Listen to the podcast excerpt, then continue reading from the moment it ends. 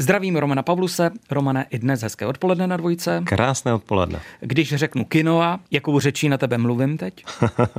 Já myslím, že astécky, Mirku, přímo. Prosím tě, mm-hmm. kinoa je to, co dnes chceme probírat, ale musím říct, že se řadím k těm posluchačům a posluchačkám dvojky, kteří vůbec nevědí, o čem bude řeč. Ono se jedná o takové zrní, ne úplně obilovinu, ale zrní, které pochází z Jižní Ameriky a opravdu indiáni, astékové už s kinou pracovali už eh, před mnoha tisíci lety.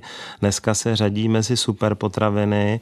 Česky se ta rostlina jmenuje Merlík čilský. Uh-huh. Dokonce je taková zajímavost, že americká agentura NASA zařadila tady tu potravinu i mezi ty potraviny, které jsou vhodné pro kosmonauty, protože jsou vysoce... Výživné asi. Ano. Mimochodem, nechci od kinoji odbočit, ale už léta znám amarant. Je to něco podobného? Minimálně. Co se týká vzhledu, takhle na dálku, ano. tak bych řekl, že ano. Tak pojďme ale tedy k potravině, která se jmenuje quinoa.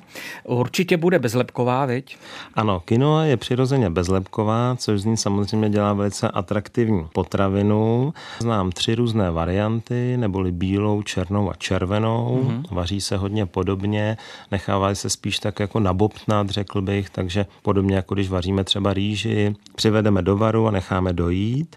Potom vlastně s tou kinou pracujeme eh, tak podobně jako třeba s bulgurem nebo třeba s kuskusem.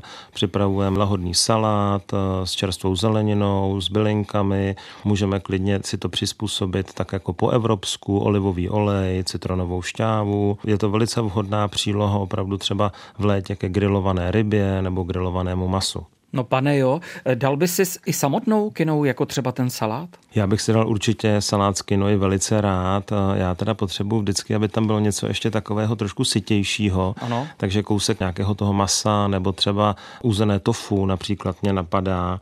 No, kinou ovšem používáme i ve sladké kuchyni a můžete si představit, že si připravujete třeba takové mysli na sladko nebo rýžový puding.